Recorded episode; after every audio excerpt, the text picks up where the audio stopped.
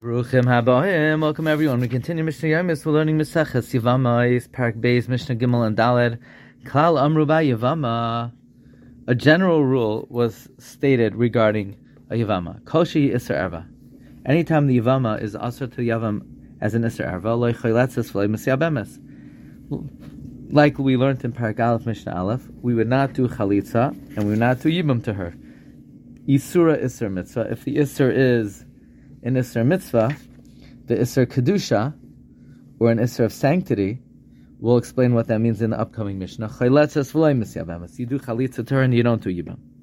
Achoisa, the sister of the Erva, Shehi Yavimta, which is your Yavama, for example, like this two brothers marry two sisters. They both die without children, and they fall to a third brother. Now, one of them is an Isser Erva he could do chaletzas oimis. So he could do chalitza or yibam to the woman who's the sister of the erva. Because typically, when two sisters fall in yibam, you can't do yibam to either one because each one is achos zekukasai, namely the sister of your yivama that's zakuk for yibam, and she's like achos ishtai.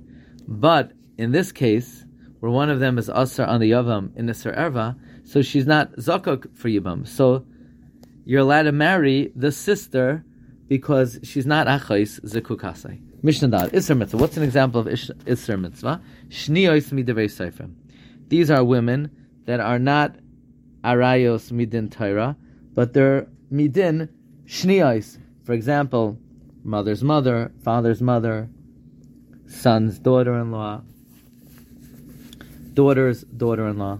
Isser Kedusha. What's the case of Isser Kedusha? Amanol Kain Gadol a brother died, who's a Kohen Hedyad, and his wife falls to him, and she's usher to him as an almana, because he's a Kohen Gadol, Grusha v'chalitza Kohen Hedyad. For example, let's say your brother was a Kohen married a Grusha, he wasn't allowed to marry her, or he married a Chalutza, which is Asr Midrabanan, or Mamzeras Unasina Yisrael.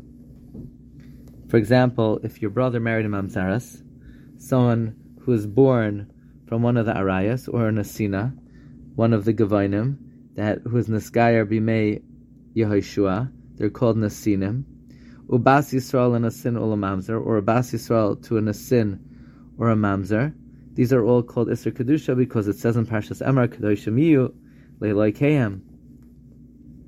These are examples of Isser Kedusha. Wishing everyone a wonderful day.